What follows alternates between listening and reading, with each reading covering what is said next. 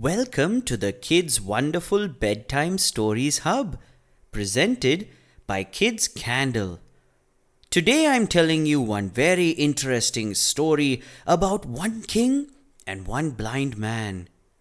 Hey kids, if you love to listen to bedtime stories, then don't forget to follow our podcast.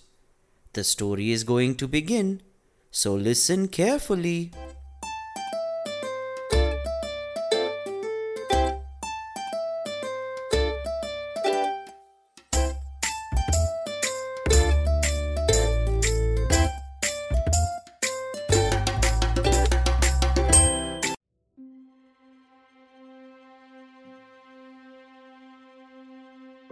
Once upon a time, there was a very beautiful kingdom situated near the coast, and this kingdom was ruled by a very honest and great king, Matthew.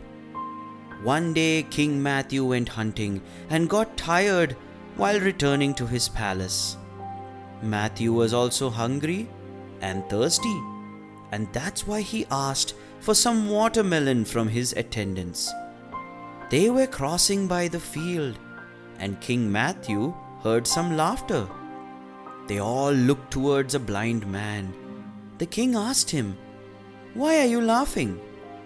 The blind man replied, You want some watermelon, but there are none here, so I'm laughing. The king was curious about the blind man. You can't see. How can you say no watermelons are here? The old man said, my king, you don't have to have eyesight to know everything. There's a reason for watermelon here because people have already collected good fruit and left some rotten ones. The king was surprised when his attendants said the same thing. It made King Matthew delighted because of the far-sightedness of the blind man. He thought about taking him to the palace to solve some problems. Blind man was named Scott, and he got a small hut outside and two potfuls of rice every day, and started his new life happily. One day, a jeweler with precious jewels and pearls came to the palace, and the king was advised by his courtier to buy some jewelry.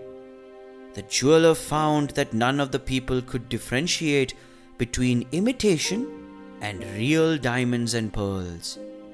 The king took one real diamond and one imitated one in his hand and offered one is real with the actual price of 5000 gold coins and another one is just a plastic diamond. So the most intelligent among you must pick up one. And if he can differentiate, I'll ask for 5000 coins even if it's not real. Everyone was shocked, and none dared to choose. Finally, King Matthew called Scott. Can you differentiate? All the ministers and the courtiers laughed, thinking, Scott, he's blind. Scott came and took both the diamonds in his palms. He held it for some time and gave one to the king, saying, King Matthew, it's the real one. The jeweler was shocked because Scott chose the real diamond. And he said shockingly, He's right. The king paid him and asked Scott, How could you do it? Scott said, King, glass gets heated in the sunlight, but real diamonds don't. So I figured out which one is real.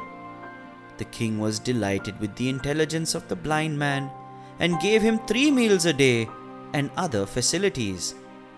Finally, the King and the Blind Man story ends.